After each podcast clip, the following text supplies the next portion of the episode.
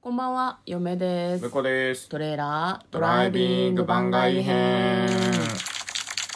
はい、始まりました。トレーラードライビング番外編。この番組は映画の予告編を見た嫁と婿の夫婦が内容を妄想していろいろお話していく番組となっております。運転中にお送りしているので安全運転でお願いします。はい今日はですね映画を見てまいりましたのでそはいの感想をネタバレありで紹介していきたいと思います今日見てきた映画はこちらです。ライダーズ・オブ・ジャスティス2022年1月21日公開の映画となっております我々はですね、えー1月13日に妄想しておりおおなまるすほどねはいはい、はい、妄想の中ではですねちょっとざっくりとした振り返りにはなってしまうんですけどもしかしたら、その主人公の仲間のメンバーの中に敵の一味がいたりとかしそうだよね、うんみたいなはい話はいははいしましたね。まあ、あの復讐ものということなので、うんなんか敵の一味がいるんだけどなんかもうでもその人は実はもう改心していて、うんなんか結局一緒に敵をぶっ潰すみたいな感じのことをやるのかなみたいな話をしたんだったような気がします。そうでしたはあいの気になる方はですね振り返ってよかったら聞いてみてください、はいここから先はネタバレありの感想ですこれなんで見に行こうと思ったかって、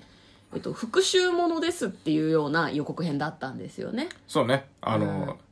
かっこいい感じのねそうそうそうそうタイトルも「ライダーズ・オブ・ジャスティス」って言ってねまあこ れな、せうん、なんか意味はわかんないけどあのうんなんだろうな正義の鉄槌を下すみたいなそうそうそうそうなんとなくそんなイメージが漂うタイトルとねうん、ただこれ「ライダーズ・オブ・ジャスティス」ってギャングの一味の名前なんだよねそうなんだよねライダーズ・オブ・ジャスティス、ジャスティスってついてるからなんか彼らその主人公たちがこの名前なのかなと最初思ったんだけど、んんそうではなくて実はギャングの名前なんですその敵のギャねングの名前っていうね、うんそういう話でしたねそうそうそうなんかねこう奥さんが亡くなってしまってでその奥さんが死んだ原因になった人をぶっ殺すみたいなうんうんうん話なのかなと思ってたんですけど結論から申し上げて、うん、私はこれハートフル映画というふうに認識したあので分類とねそうです分類がね、はいはいはい、アクションはあるしバイオレンスだし PG12 ついてるけど、確かに、ハートフルだと思う多分うん、そうだね、 うん PG12 ついてなかったら全然なんか家族で見に行ったらいいじゃないと思う感じだったねそう暴力描写があそこまででもそんなそんなでもなかったよね痛いそうやではまああった暴けど力描写以外にもほら裸のああセリフでねおっさんの尻あが出のてきたり重とくかするそかうあらの、うんねアナルセックスとか言ってるしそうねうん確かにその辺は確かに PG 要素そなこのかもはしれ PG ない要ね素、でも12でいいのって思ったけどねそうね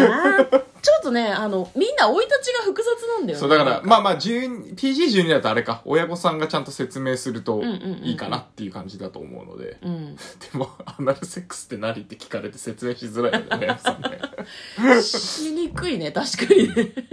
本当に12で大丈夫なのかなうんまああのどうどうでしたか向こいや、面白かったですね。ううんうんいやー、松見キュルセンもよかったけど、あの、えっと、その、一人ね、あの、研究者でめちゃくちゃ頭良くて、なんかあの、統計学を取って AI で処理して、うんうんその関連性を見つけるみたいな研究してる人が、うんあの、事件の時にね、うんあの、その主人公のお母さんに、あ、お母さん、奥さんか。うん奥さん、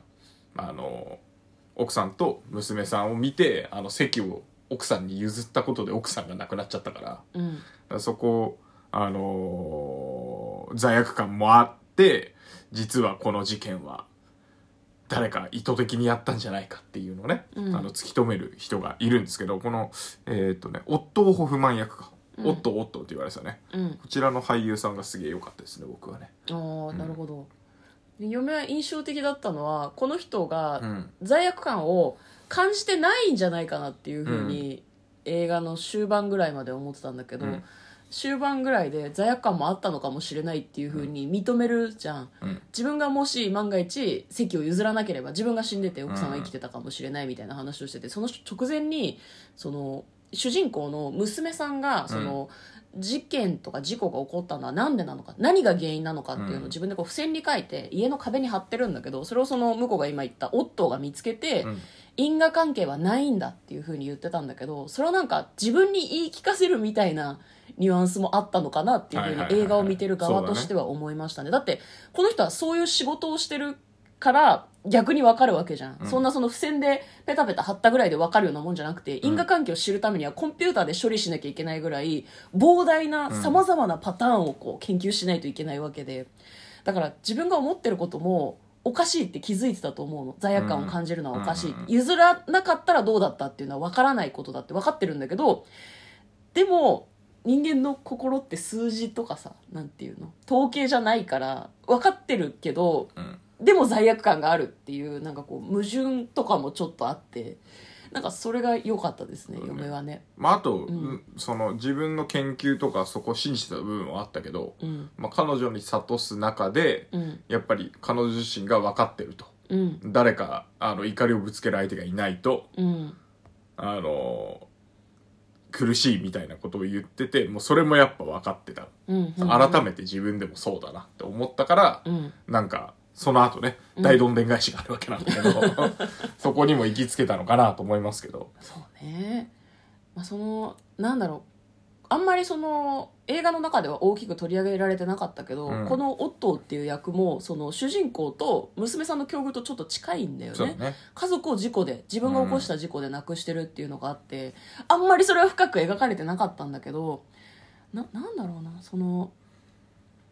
因果関係全てのことに因果関係はないし何 A が起こったから必ず B が起こるっていうわけじゃねえんだよっていうことが言いたいけどでも逆のことも同時に言ってるなと思って、うんうんでも因果関係があることもあるしなるし、えー、と終盤でねうん、人間同士の関係を大事にしなきゃいけないんだ君は助けが必要なんだって言っててそれも関係性の一つじゃん、だからな関んか係性をね作っていかなきゃいけないそうってそう話そをうしてたそようねそうなんかそういう関係性を遮断すればもしかしたら傷つかないかもしれないしなんかこう余計な負荷がかからないかもしれないけどでも関係性は必要なんだっていうこともメッセージとして受け取れてですねそういう意味でハートフルだと思います私はハートフルとか、うんなんだろこれぜうひ癒される映うん画みたいな、違うけどそうねうんでも見てもらいたいねこれはねそうね、いい映画でした本当にうん、私は好きだなと思いました、うん期待してたものとは違うけど、うん違う意味でなんていうの期待を裏切られたなっていううふうんうんうにんすごい思いましたね、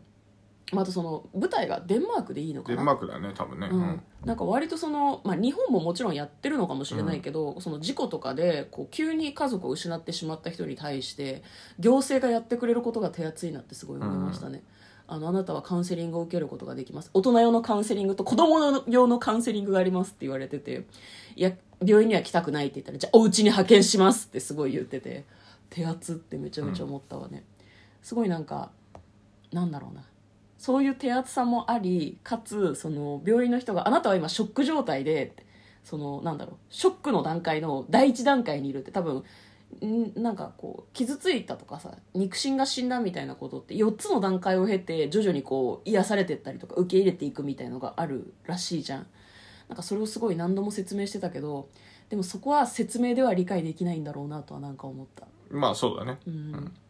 なんかカウンセリングに行き着くことの難しさみたいなのもなんか別にそれは主題ではないけど、うん見ててなんかちょっと考えてしまいましたそうねですねもう役者さんもほとんどがデンマークの人ですね主要キャストはねあそうなんだ、デンマーク語で喋ってるところとかもちょあっったあったうんとあったりしたようねんうんうん、いやーよかったですねこの映ね画はね向こうはなんか印象的だったシーンとか印象的ありなまのすは完全にネタバレになっちゃいますけど、うん最初のシーンで、うんあのー自転車を欲しがクリスマスに自転車を欲しがってる女の子がいて、うんうんうん赤い自転車が欲しいっていうあ自転車が欲しいって言ってて、うん赤のやつをお店の人が出してきたんだけど、うん青がいいって言って、うん注文しますかって言って、うん注文したらあの電話口でねうんあのすぐになんか電話をしててその後 C が切り替わって、うん青い自転車街中に青い自転車が乗ってるんだけどそこをあのー何怪しい男2人がうんパッと,、えー、とディスクグラインダーでバーってチェーン取って、うんあの車に乗せて運んじゃうっていうシーンがあってから、うんあの主人公の、えー、と娘と奥さんのシーンになって、自転車が盗まれちゃったからうんあの車で行かなきゃっていうシーンに行くっていう一連の流れ、うんうんうんまあ、完全にミスリードなんですけど、そうなんだよそねうねうん、でそれ最後のシーンであの最後のシーンで、えーっとみんなで集まって娘さんたちの家かうん家のところから引いてってうんで映る自転車がもう完全に青だと思い込んでたら、うん赤いっていう あそこすごかったねうん、だからなんだろうなこう結構メタ的な感じでそう観だよね客も、あうん私たちも物語を期待してそのなんだろう因果関係が全部にあると思って映画を見てるけどうん勘違いしてないっていうメッセージ性をこういう形で出してくるんだっていうのがすごい面白かったですね。何の関係もないよ冒頭のシーンと最後のシーンって いうそうなんだよね。まあ、あとまは、あ関係があるのかもしれないけど、うん、でもそれは分からないよねそうあなたたちには分からないんだよっていうことをなんかすごい言われた早く気が、ね DVD とかで見たいねあのじっくり見たいね気になそう気になってるのは、うんうん最初の自転車と、うん、あのその女の子に届いた自転車は一緒なのかっていうところが気になっててあー確かに実は違うんじゃないかなとか巻き戻したりしてみたいってこと違ければか、うん、全然勘違いだようになるし、うんうんうんまあ、あの一緒だったら、うんやっぱりあのそこ、うんそこは繋がってるんだなっていううんうんうんうんうんうんみたいなねそういうところもちょっとみな、見返したいなと思いますねこれはねねなんか相反すると思われるこう2つのことが結構描かれてる映画だなと思ったんだけど、それを喋るのはちょっと時間がはいないわねいいなでんすかよおかわりしてるもんいやなんかみんなね、うんこう登場人物がそこそこ不幸な生い立ちを持っていてこう会場が、うんえー、と映画館がクスクスって笑っちゃうようなシーンがいくつかあったんだけど後々あれ笑っていいとこじゃなかったなっていうふうに気づくみたいな作りに結構なってて、なんかそれが面白かったというか、うん考えさせられるなというふうにはすごく思いましたね。うん、そうなんかおすすめ映画と言っても過言ではないこかれはおすすめですねもしれないですね。はいただ今いろいろ喋っちゃったからね。そうなんだよね。ちょっと難しいあの、ネタバレなしバージョンを撮っといた方がいいかもしれないですね。はい。ということで今日はですね「ライダーズ・オブ・ジャスティス」のネタバレあり感想を、え2人で話してみました嫁と向こうのトレーラードドライビング番外編もあったね